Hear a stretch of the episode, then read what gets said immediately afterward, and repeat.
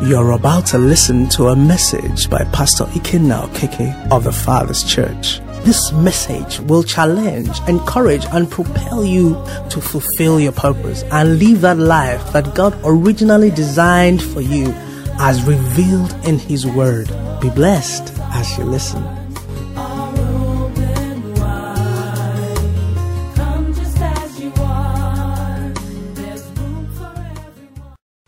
On Wednesday, we wrapped up by looking at the enemy and um, what he does and who he is.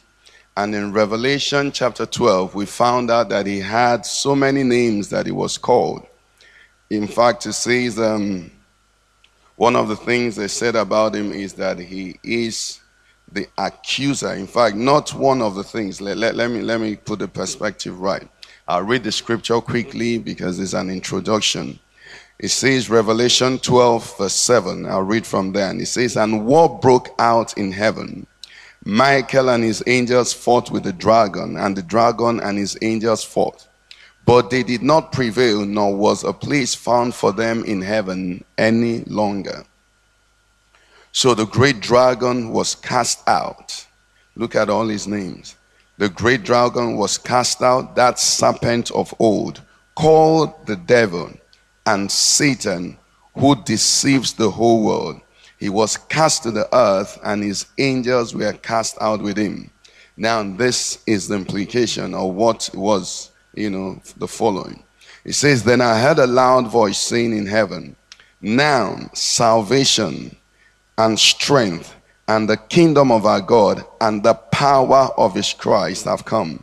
For the accuser of our brethren who accused them before our God day and night has been what? Cast down. 11. Let's read 11 together. And we overcame him by the blood of the Lamb, by the word of our testimony, and we did not love our lives to the death. Amen.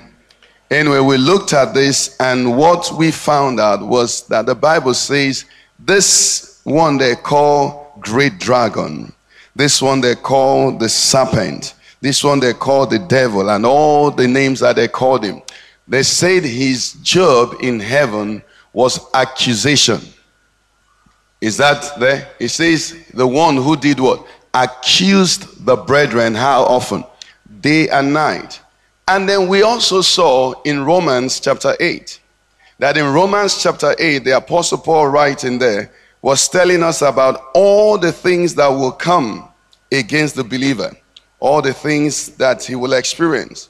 And covering there is almost anything that you can think of. If you can put Romans 8:35, let's begin to see some of the things he mentioned.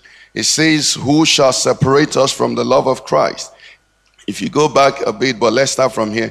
It says, Shall tribulation or distress or persecution or famine or nakedness or peril or sword. Who is bringing all these things? Satan. Thank you. If you come down to 38, 39, 38, it says, For I'm persuaded. Okay, let me read 37. Say, Yet in all these things we are what? More than conquerors through him who loved us. It says, For I'm persuaded that neither what? Death, nor life, nor angels, nor principalities, nor powers, nor things present, nor things to come, nor height, nor depth, nor any other created thing shall be able what? to separate us from the love of God which is in Christ Jesus our Lord. Now, if all these things can be thrown against me by my enemy, why is he then spending time accusing me? That was where we praise the Lord. If he can kill me, if he can put me in a state of famine, which is abject lack, if he can put me in distress, if he can make me homeless, if he can make me handicapped, if he can do all those things to the Christian, then why is his job in heaven accusing the same person day and night? And we ask a simple question. In my family, I'm the youngest boy. My older brother never accused me before my parents. You know why? They didn't need to accuse me, they will beat me. Do you understand? They don't need a higher authority. if they needed to put me in line, they will do what? They will adjust me and I'll take correction. Are you with me? So, accusation is where you are needing help to bring punishment or chastisement. So, why does Satan accuse you and I before God? Simple. The truth is this all that he does has no power over the real you. Everything the devil does everything he can do until he has judgment against you before God, he's still a failure. So when the songwriter sang and said, Such fun to see, such fun to see, Satan lose. He will continue to lose in your life. In the name, you see, the fact that something happens to me, no, the devil has not touched any victory. Praise the Lord. His job in heaven, the sum total of everything he's doing is so that he can take your story, go to God, and say, This is where you failed. So it's not about what we think it is, it's not what we call it. He understands what is at stake. You remember the story of Job. Did you see the devil gloating that he had conquered Job? Why? Because where it mattered, he lost. Whereas on earth, Job was crying. But in heaven, the devil was the one that they didn't hear of again. Did you hear of him after in that story again? Never again. Why? He ran with his tail in between his legs. Concerning you, the devil will run away. Because he was so embarrassingly loose. He said the accuser, that's what that's the office he holds. We learned a couple of weeks back that Satan exists also to give God pleasure. He can imagine the laughter in heaven when they were looking at him after Job's case. Say, the fool has made a fool of himself again. He will continue to make a fool of himself in your life. In the name of Jesus Christ. So this morning, I want us to go further and see a few things. And last Sunday, we also established that because the Word of God is written in a language even pictures can be misinterpreted. Oftentimes, I'll see someone and I'll say, This person looks like this person, and my wife will say, No, it looks like the other person. So, even pictures can be misinterpreted. But words are much easier to be misinterpreted. And we looked at the word, the prayer, lead us not what? Into temptation. And we began to see that it was not saying that you should lead us so we don't see temptation. No. It said, Lead us so that we'll do what? Overcome temptations. The Bible says, as many as are led of the Spirit. What are they? These are the sons of God. And what do sons of God do? The sons of God overcome the world. Praise the Lord. That's what that scripture says. So lead us so that in the moments of temptation, what do we do? We manifest as sons, we overcome. Okay, so this day we are going to also look at something which you know is in line, and it's just a general perception of our Christian faith. If you come with me to First Timothy chapter six now, First Timothy chapter six, we're going to see something that um, I believe we ought to have given some attention more before now. First Timothy six, and we'll read from eleven. It says, "But you, O man of God, flee these things." And pursue righteousness, godliness, faith, love, patience, gentleness. 12. Fight the good fight of faith. Lay hold on eternal life, to which you were also called and have confessed the good confession in the presence of many witnesses. I urge you in the sight of God, who gives life to all things and before Christ Jesus, who witnessed the good confession before Pontius Pilate, that you keep this commandment without spot, blameless until our Lord Jesus Christ appearing, which he will manifest in his own time. He who is the blessed and only potentate, the King of kings and Lord of lords, who alone has immortality, dwelling in unapproachable light, whom no man has seen or can see, to whom be honor and everlasting power. Amen. Praise the Lord. The Bible here is adjoining Timothy here, the Apostle Paul. It says to him, Man of God, I want you to ignore some things. I want you to pursue some things. And we don't have time to read all the things they said to him to ignore. But they said to him, This is what you must do. He said, You must fight the good fight of what? Faith. Let me I say fight. Praise the Lord. Let me I say fight again. You know, some of us Christians have had the thinking that because when you think a Christian, you say, Are you in the choir? Are you an usher? You know, are you um, in the children's church? We've thought that it's a civilian venture. But the Bible says to us, you know, speaking in another place, it says, endure what? Hardness as what? As good civilians. No, as good soldiers of Jesus Christ. One of the things you must settle when you become a Christian is that it's warfare. Are you with me? It doesn't matter the level, except you don't want to be in at all. It's a fight. Glory to God is a good fight. Praise the Lord. But it's a fight.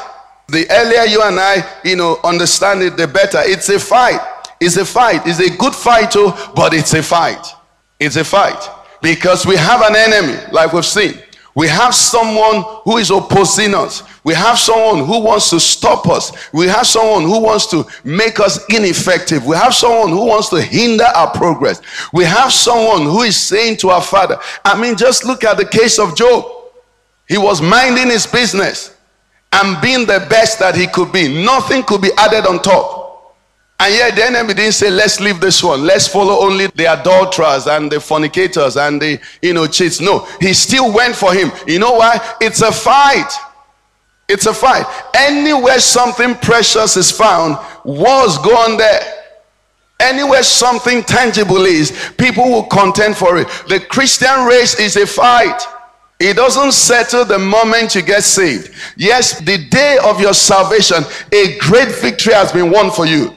Praise the Lord. Because on the day of your salvation, what has happened is that you have received the ministry, the mercy of God, and the ministry of the Holy Spirit to say yes for the power of God to quicken your spirit to begin to be aware of spiritual things. When you get born again, what happens is that your spirit man is reconciled with God. Light comes in where there was complete darkness. But when that light comes in, you know what happens immediately? You become an enemy of the devil. You become an enemy of the world. You become an enemy of every other thing that is not of the spirit. So the Bible says the flesh, and this flesh is all that you have been your education, your experience, your exposure, civilization, your class, everything. That flesh is all of that. And the Bible says the spirit will do what? Lust against the flesh, and the flesh will do what? Lust against the spirit. And what will continue to happen?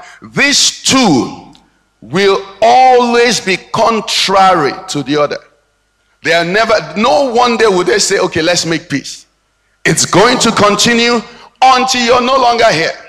So every day of the life of the Christian is a fight. And that fight is who's going to win? Will the spirit win or will the flesh win? You didn't fight that fight because you must understand this thing. Some of us, you know, we've imagined that when you become a Christian, it is settled. No, when you become a Christian, the new life has come up, but you have to defend it. Jude writing to us says, contend earnestly, contend earnestly for the faith which was once and for all delivered. You must lay hold of it. You must embrace it and refuse to let go. That's what it is. Praise the Lord, somebody. Praise the Lord. So we're told it's a fight.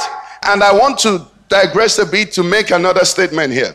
You know, I believe many of us have had this um, error of judgment. I've also had it. How many of us have seen some people and um, check that if this person, maybe people who are not born again, if this person became born again, He'll be an asset to the kingdom. How many of us have made such judgments? You look at somebody, you say, if this person is born again. You see somebody, he has five degrees degree in philosophy, degree in medicine, degree in accounting, degree in law, and can speak very well. Or you meet another person, you know, the person is gifted with charisma, is not even, and you're just saying, ah, if this person will just submit to God, wonders will happen. Happen. You know why we think that? We think that because we have come to imagine that one of the requirements of advancement in the Christian faith is intellectual ability or giftedness or some analytical skills. We think that the ability that we carry as, you know, the natural man will be a lot of help when we become Christians. But how many of us also can bear witness that you have seen some people who were very, very effective or whatever before they got saved and getting saved? You're not seeing them manifest like that. Are there such people that you know as well? Now, let me tell you why. Because the fundamental requirement of being a Christian is one. And that's why the Bible can say, see, when the Bible says not many wise, it didn't say God rejected the wise. Not many noble. It didn't say God rejected the noble. Not many mighty. It didn't say God rejected the mighty. But you see, it is those who respond. Christianity demands something from you and from me. You know what it demands? It demands that every perception I had of the world, I must take it day I become a Christian and drop it. And you know what? From the day I become a Christian, I now open my heart and my eyes to God's own view of life. The fundamental of becoming born again is a change of perception, complete change. And that's why the Bible talks about, you know, if you believe in your heart the Lord Jesus Christ and do what? And confess with your mouth that God did what? Raise him from the dead. You see, that believing and confessing is trying to capture the essence of your perception. Because what it means is this if I believe that I'm saying something here, I'm saying that my sin and this world was such in dead trouble that no other thing could save it except the Son of God Himself. Are you with me? God loved this world so much that He said, I would not allow this world to be destroyed. I won't allow these people to perish. I'm going to give my Son to come into this world to die so that I will save the world. Are you with me? And the process of me doing it is this my son will come in and become as you, and live as you, and then die for you, so that whoever believes in him will begin to live no longer his former life. Which life is he going to live? He's going to begin to live the life of the Son of God. The Apostle Paul says, I've been crucified with Christ. He says, Nevertheless, what? You can still see me, right?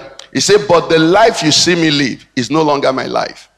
I live this life by the faith of the Son of God. It's a life of faith. So it's not that my acts, no. He says, I'm now living this life in the stead of the Son of God. That's becoming a Christian. Now, what that does to you and I, sir, is that no matter my background, even if I came from the hinterland of Nnewi and money was God to me, when I become a Christian, money loses its attraction to me because that Nnewi man has died.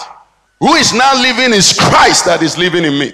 Are you with me? No matter what was traceable to me before I got born again, if I really were born well, praise the Lord. If I really were born well, it drops off of me. Why? Because my perception has changed. And my perception is not changing because I'm considering it and thinking it's good. Let me make a point to you. When God says something is good, God does not have to explain his goodness. Praise the Lord. When God said to Adam and Eve, of every tree of the garden you may freely eat, isn't it? But of the tree of the knowledge of good and evil, you shall not eat it. For the day you eat it, what? You will die. He didn't say to them, This tree is not good. He just said, You won't eat it. Somebody doesn't get me. He didn't say to them, The fruit of this tree is bitter. He didn't say this tree has cholesterol. He didn't say it has too much salt. Now, many of us, after we get born again, when God says don't do something, we take it up. Now check. What's wrong with this? Check him now. And that was what Eve did. Eve checked it. She saw that it was a tree good for food. It was a tree desirable to make one wise. And when she finished checking, she said, This is good.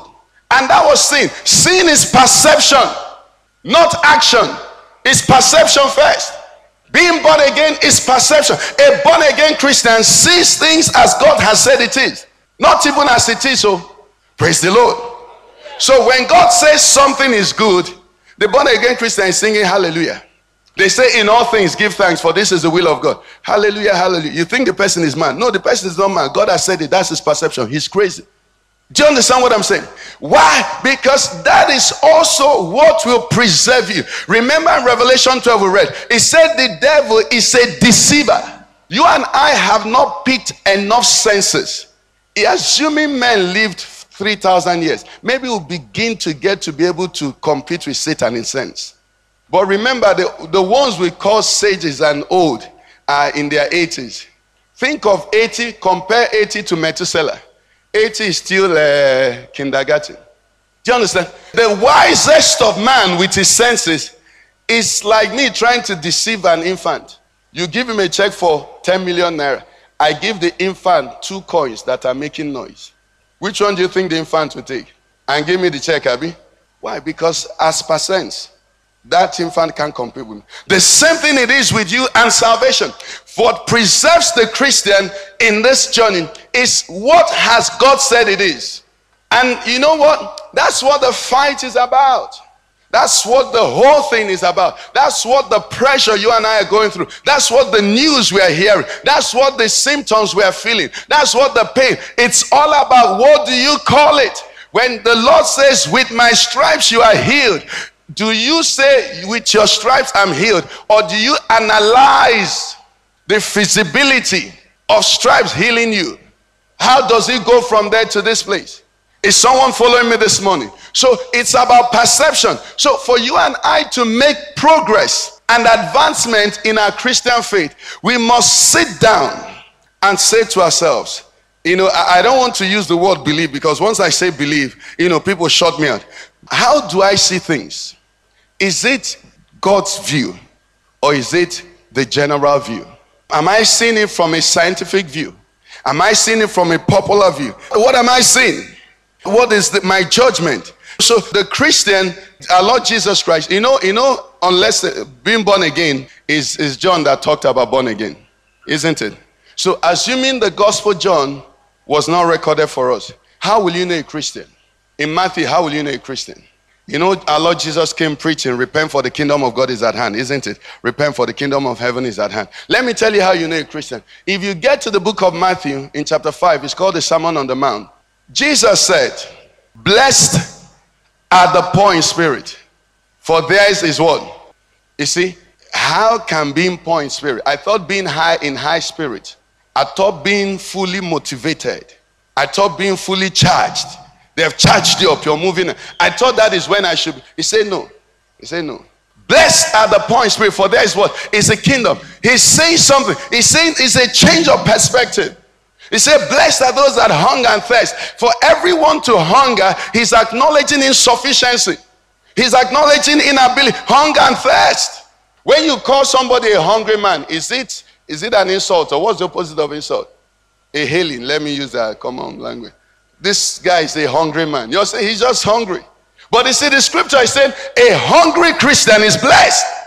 The Christian that is saying, I can't miss fellowship. I can't miss Bible study. I can't miss studying the word. I can't miss the presence of God. He says he's blessed. Change of perspective.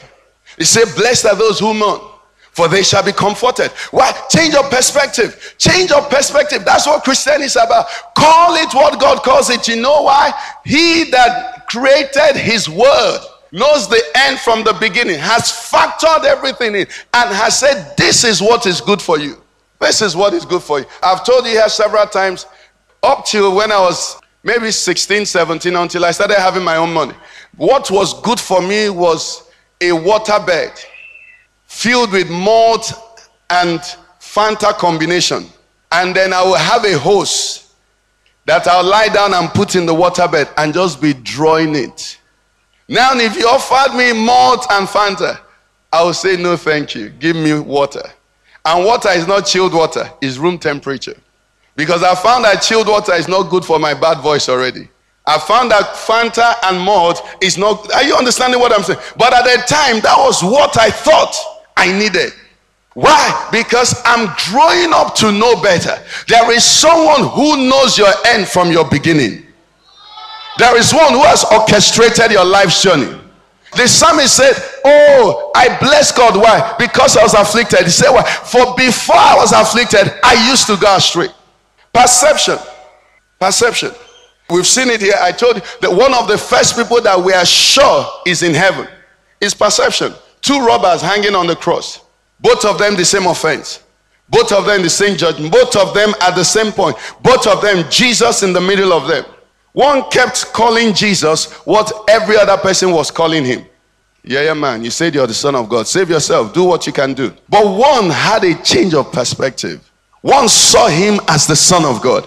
And immediately, without restitution, without a prayer of dedication, Jesus said, You today, what will happen? You shall be with me in paradise. Why? Because he had a change. Somebody needs to cry to the Lord, change my view of life.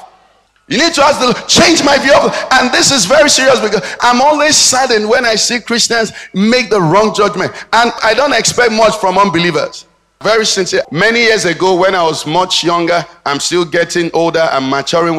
But when I was much less mature as a Christian, I used to be impatient with unbelievers. When I went to my family house or anywhere and we had a program and I saw people drinking alcohol, I'll feel like, you know, taking Jesus' anointing and just throwing away all the drinks, bringing out my belt and beating everybody.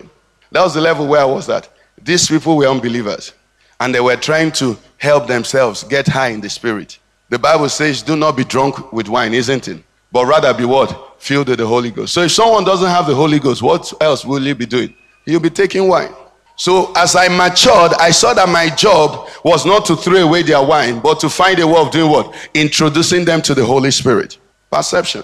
I remember once I, I was witnessing to a friend that I hadn't seen in a long time, you know, after I got born again. I said to him, Do you want to go to hell? Better repent now because you just die and go to hell you can be sure that he didn't repent. Do you understand what I'm saying? Perception. He doesn't know.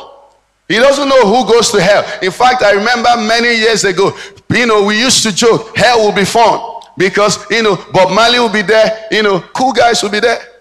And they're somehow right. It's just that the fire, because the dance is non-stop. Have you stepped on hot cold, something hot before? Have you touched something hot? You see this electric dance. If you touch hot stove, you dance electric. It's just that the hell one is non-stop.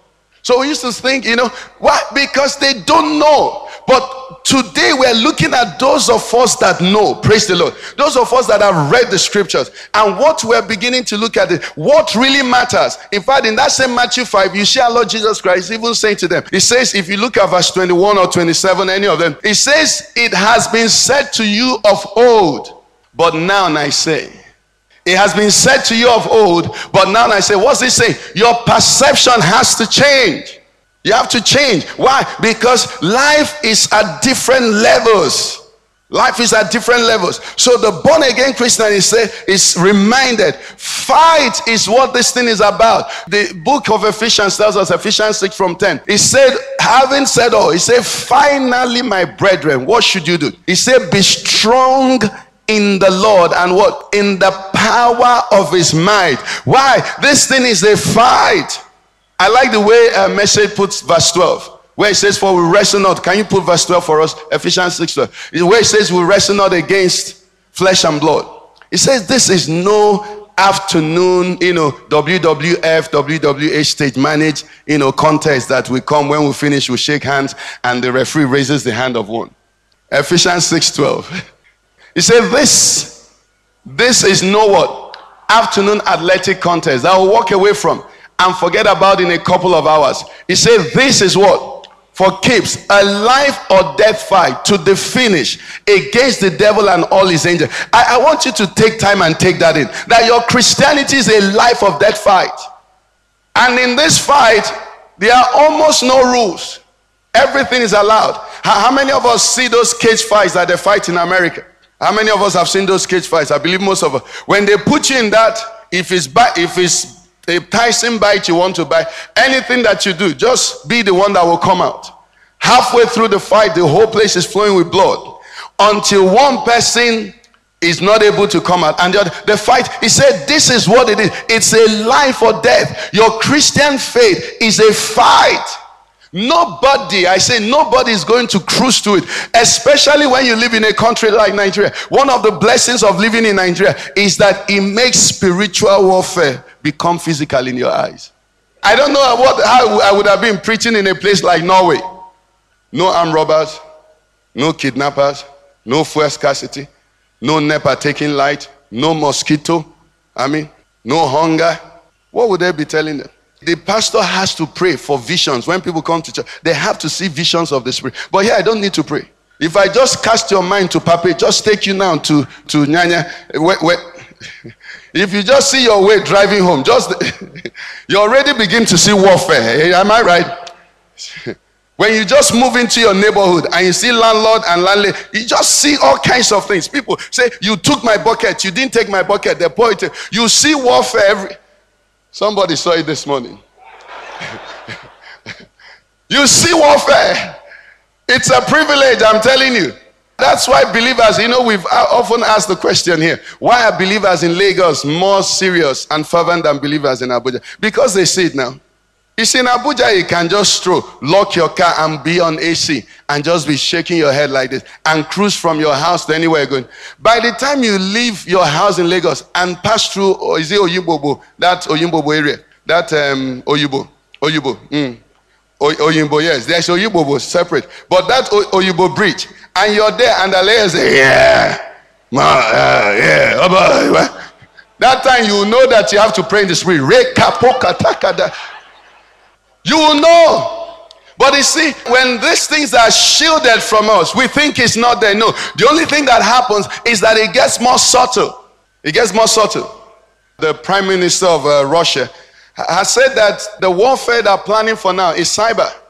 They're training children. not courage, doing that also. It's cyber, you know. They just go shutting your system. Do you know that if there is no electricity, no nuclear weapon will work? The drones won't work, nothing will work. So it's not getting less, it's just going to a high level. And the Christian must say to himself, I'm fighting.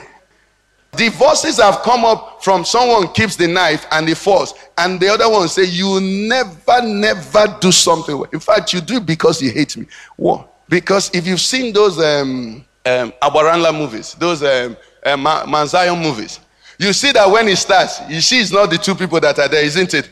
You see one person behind the other say, Slap, slap. you see the other one behind the other one say, Call him, say his mother. It's from his mother. You see it, right? What is real? There's an enemy. There's an enemy. We're not joking, it's a fight. So when people take their Christianity casually, it's because they haven't even, they don't know what's about. So Christians are asking, how close can they get to sin? Pastor, but Jesus turned uh, water into wine. Why should I resist a miracle? Have you heard that question? If it will help you go to heaven faster. It depends what you want. There's a fight. There's a fight. There's a fight going on. Your salvation is a fight. Listen, let me tell you, with all the love I can muster, the fact that you're born again seven years ago, seven days ago, does not guarantee you enter heaven. If it were so, they will not tell you to contend for it. You must. He said, why would they say to you to stand if after getting it is okay? Maybe one of these days I will address that and show you scripture so nobody will deceive you. But if you're born again and you're led of the Spirit, there is nothing the devil can bring against you. But if you get born again today and then the next day follow the world, don't you know that the children of Israel represented salvation? He said, Was there one Israelite left in Egypt? None. They were all out. But how many of them entered the promised land? The coming out of Egypt was representative of salvation because it was by the blood. And they came out with everything. They came out in health. They came out in prosperity. They came out spiritually free. But if they did not obey God, how can somebody take you to his house that you don't know if you don't obey him? Are you a magician? So you must take what we are learning serious. It's a fight. Nothing is simple. Even the pressure in your workplace is all targeted. So we're told, fight the good fight of faith. And I, as I try to round up for today, you know, so what am I fighting for? Somebody will be asking me, Sir Amma, I'm not fighting my grandmother. I'm not fighting my neighbor. In fact, do you know what? I'm not even fighting for my prosperity. It says fight. Go, let's go back to Timothy 6. It says, fight the good fight of faith. What am I fighting for? Ask me, what am I fighting for? The same verse answers it. It says, lay hold on eternal life. You know what it means? I'm fighting, I'm laying hold of something. It means that's the only thing I'm securing. Hit me, but don't take this from me. Punch me, but don't take this from me. And that's why if you read that scripture, if you have time, if you go back, it said the love of money. You see, money is good. The Bible says, you know, it said money answers all things, and it said wisdom is good, money is good, but the excellence of wisdom is that it gives life. But money is not bad. The only reason you're wonder about it is that it said nothing has cost people their faith like the pursuit of money. Nothing else has cost people their faith.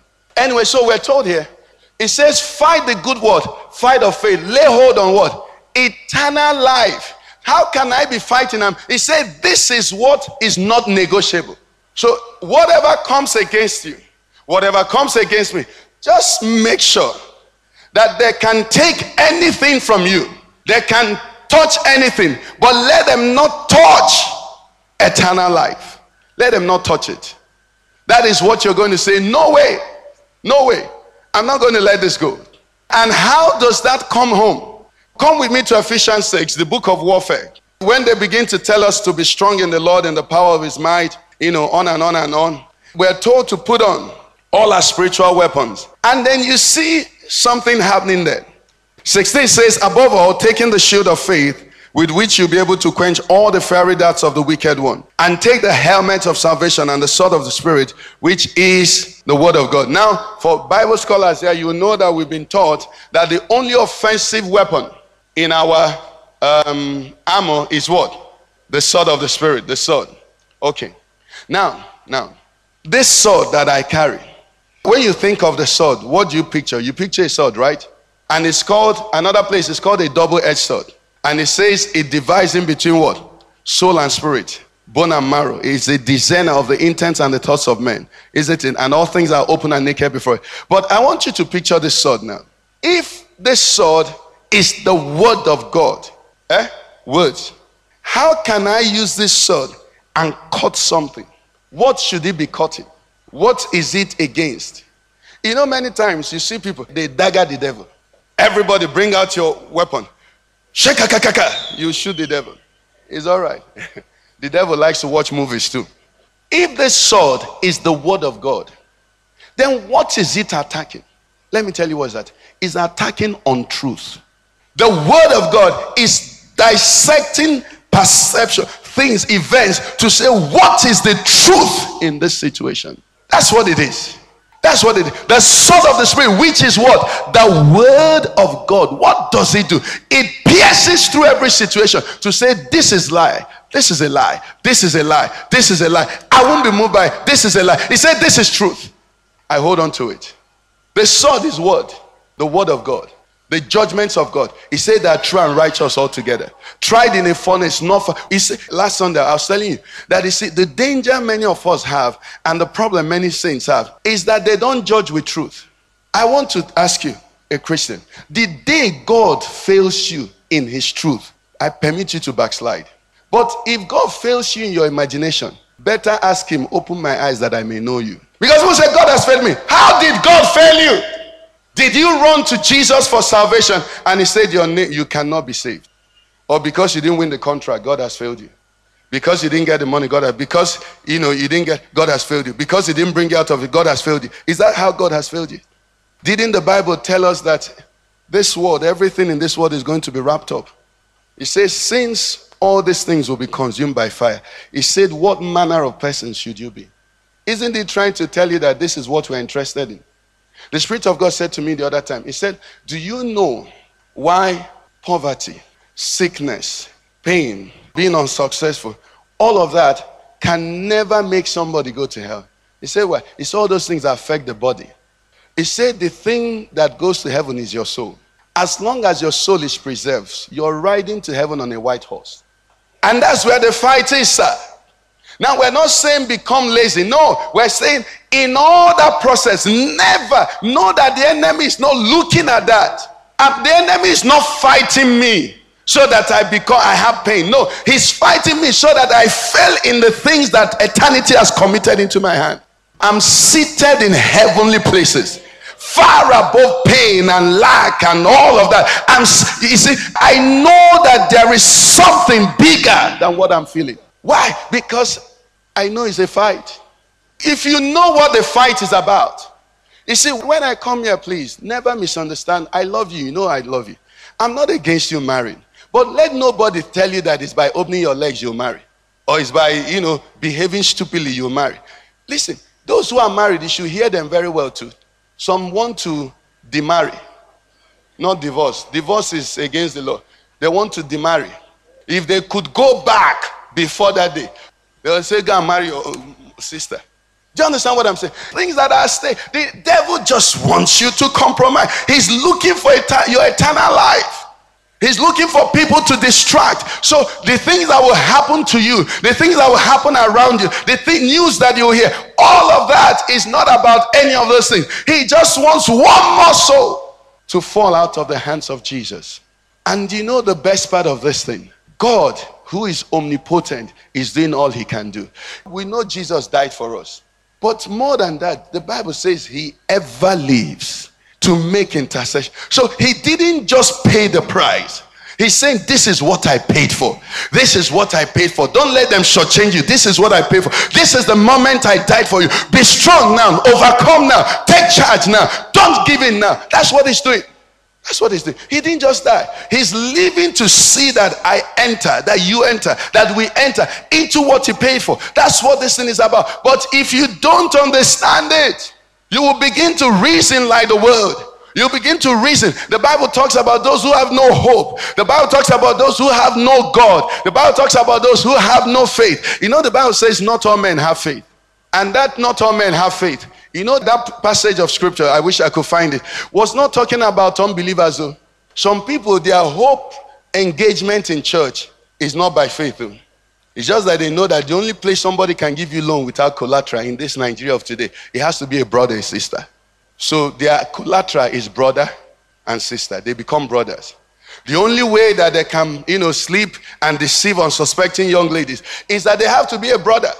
So some people are in the church not by faith. They have calculated the benefits on this side of eternity.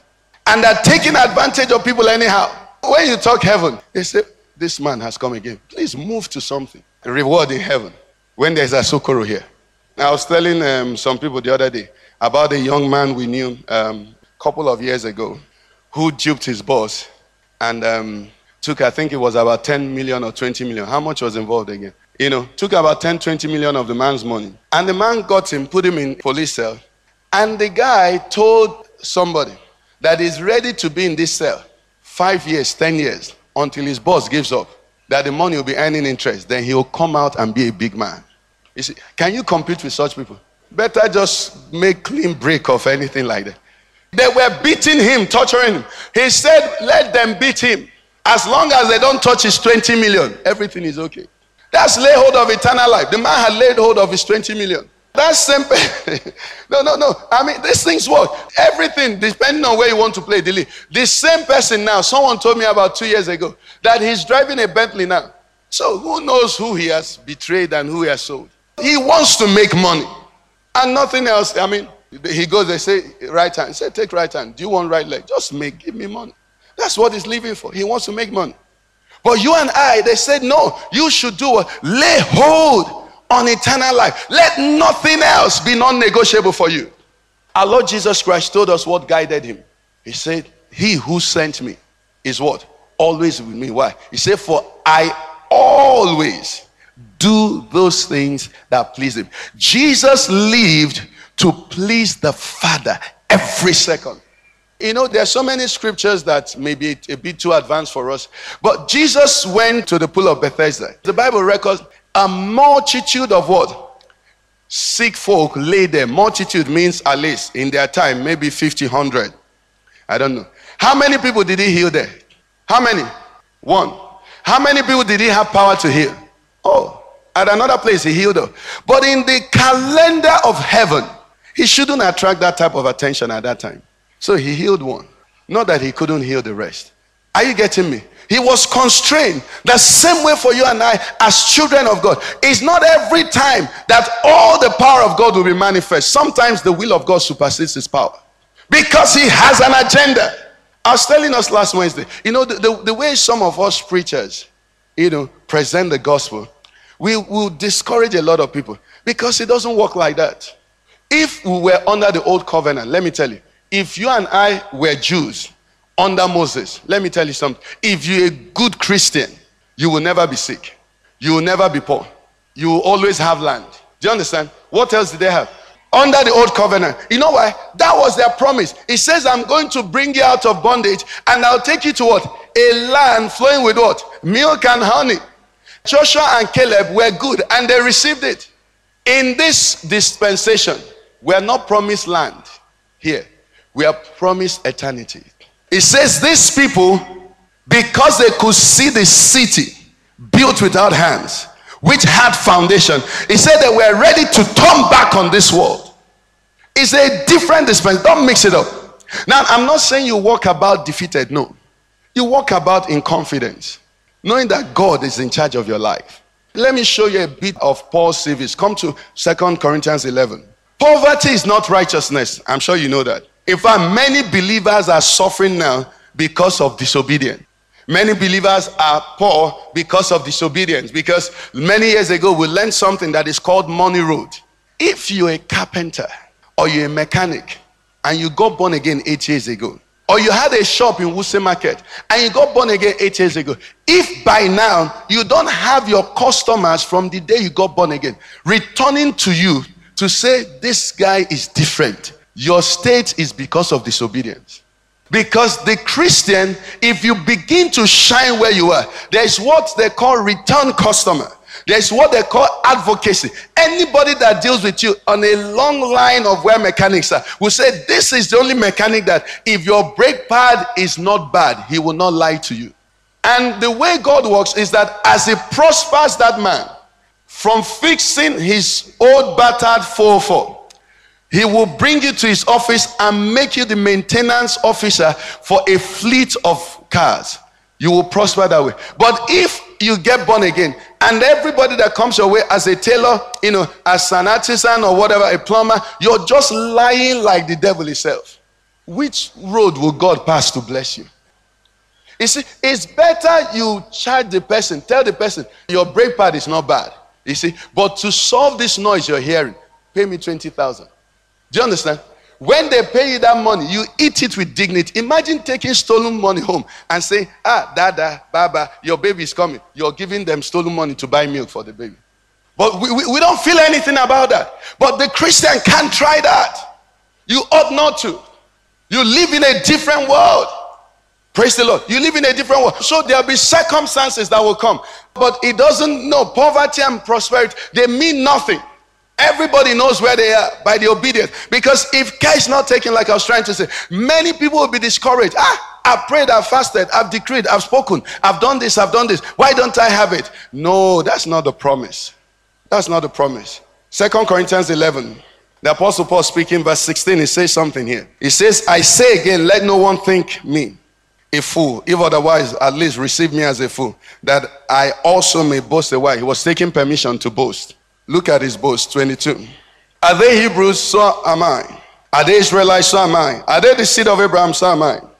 Are they ministers of Christ? I speak as a fool, I am more. When Paul says, I'm going to boast, knowing Paul, what do you want to hear? If Paul wants to boast. If he went to heaven, don't forget. You know, if as a preacher, when they introduce them and say, you know, the first statement is the last time when I was speaking in Israel, I was standing on the mountain, there was about a congregation of one million listening to me. And when I moved from there, when I went to Benghazi, there was another congregation of 3 million listening to me. And when I did my hands like this, so today, today, somebody, Paul had gone to heaven, seen things, seen it, not, you know, he had gone and seen it.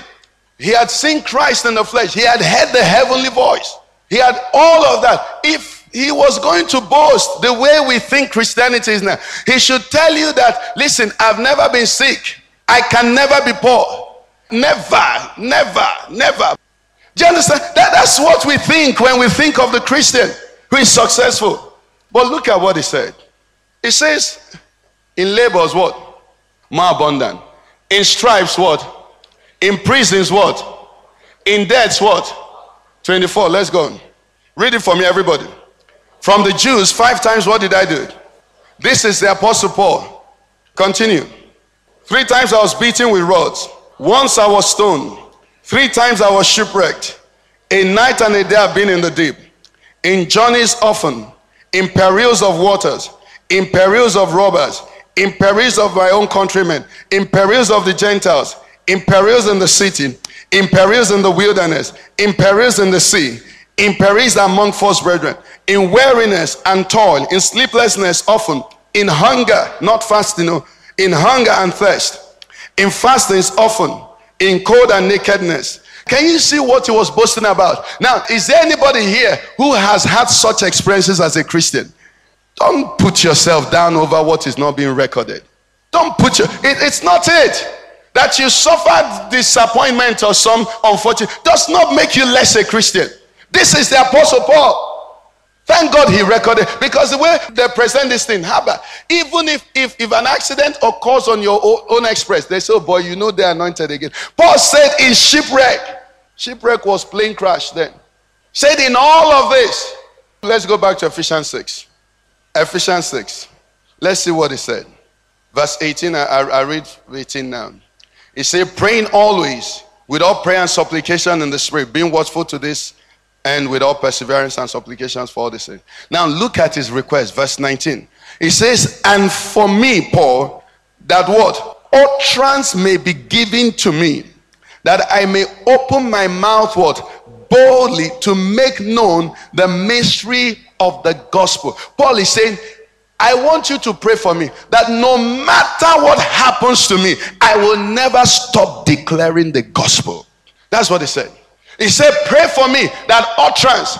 So when we hear the power of life and death is in the tongue, when we hear the importance of confession, this is the confession that no matter I'm not blessed I'm neither cursed because of my situation. I'm blessed because of what Christ has done for me. I've been blessed with every spiritual blessing in heavenly places where in Christ Jesus I have an inheritance that cannot be stolen, that does not fade away, that cannot erode. Nothing can touch who I am in Christ. That's what it said that no matter the situation, when you touch me, what comes from me is the same. Whether I'm in the palace or in the prison. I'm declaring. He said, Pray for me that my utterance won't be touched. Touch my body, but don't touch my utterance. The second verse, 20, let's see it. For which what? I am an ambassador in chains, that in it what will happen? I may speak boldly as there is a way you ought to speak. Let's rise on our feet. There's a way I ought to speak. Every pain is to stop you from speaking like you should speak. Every experience is to change your confession. That's why Satan, what do you think happened to Job's wife? Job's wife was is wickedly selected by Satan to say, Deliver the salvo now. This is the time to finish this battle. And what was the battle? It wasn't Job's skin. It wasn't Job's children. It wasn't Job's prosperity. It was his confession. Somebody touch his mouth. Say, My mouth will speak well my mouth to speak well. It was his confession. So the enemy went and said, Now, curse God. And all that thing you were doing, all the hurricane, all that pain, all that insult, is that your mouth will speak wrongly. This day we're saying, No, we know better. I'm anointed. My mouth is sanctified. Only praise will come from my mouth. Praise is who I am. Praise is what I do. Praise is my response. I have seen the future. I've seen the glory of the Lord. I see the glory of the Lord rising.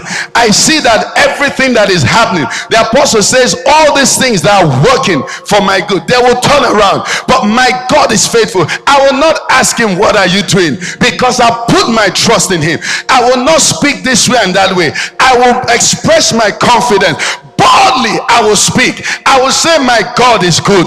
No matter my experience, I will say my God is faithful. I'll say the word of God is true. I will not ask questions. I will not say, oh, this suffering is too much. This pain is too much. Has God forsaken? God has not forsaken me. For he said, I will never leave you nor forsake you. My prayer wasn't answered, but my God loves me. My expectation was not fulfilled, but my God loves me. My pain is still, or the pain, not my pain, is still in the body. The symptoms I'm still feeling, but He has healed me because there's a place where you will get to, and that is what He said he should fight for. There's no sorrow there, there's no pain there, there's no crying there, there's no weeping there. Today we are saying to the Lord, Lord, I receive strength. I receive strength. My utterance will remain. My confession will remain. My attitude will remain. I've made up my mind to go God's way for the rest of my life. Devil, don't bother. It doesn't matter. I'm not serving God because I have 17 testimonies. I'm serving God because of the testimony of the cross. The Christian has looked at the cross and said, He did this for me. He did this for me. The Bible says that we consider that the love of Christ constrains me because considering that one died for all, then all have died, so that those who live should no longer live for themselves, but live for the one who died for them. That is what keeps the Christian. I'm saying Jesus has touched me, Jesus has washed me. My blood could not save me, my father's blood could not save me, my mother's blood could not save me. Jesus shed his blood while I was yet a sinner. He bled and died for me. I will follow him, I will serve him, I will fight for this faith. I will fight for this faith. I will contend for it. I will contend for it. I will push for it. Take every other thing away. But I'm not going to let go my Jesus. And let me tell you, when I have Jesus, the Holy Spirit will supply every other thing that I need because the work of God, the calling upon God of God upon me will surely come to fulfillment. I want you to just begin to speak. I don't know how you came into church, but let it be noted in heaven. Let hell also know that you're not about to change your confession. God is good. God will make a way. God will bring comfort. God will bring provision. God will lift your head again. God is coming. He said, Behold, behold, I come. Behold, I come. Behold, I come. You've heard the words of people. They made you hear what they said. The tauntings of people. They have said beside you. He said he loves God. He said he's serving God. You're owing me. Yeah, yeah, man. Don't mind them. Just let the Lord know that this is what they're saying. But this is what you are saying. I know whom I believed, and I'm fully persuaded that that which I've committed into your hand, you're able to perfect. You are my God. You are my God. The songwriter sang and says, For this God is my God, and forever he will be my guide, even unto the end. I, I may not have things to confirm, I may not have things to show you, but let me tell you something deep inside of me. I know that I know that I know that Jesus is Lord, not just in my heart, but overall, and in His time. In His time, in His time, beautiful things will happen.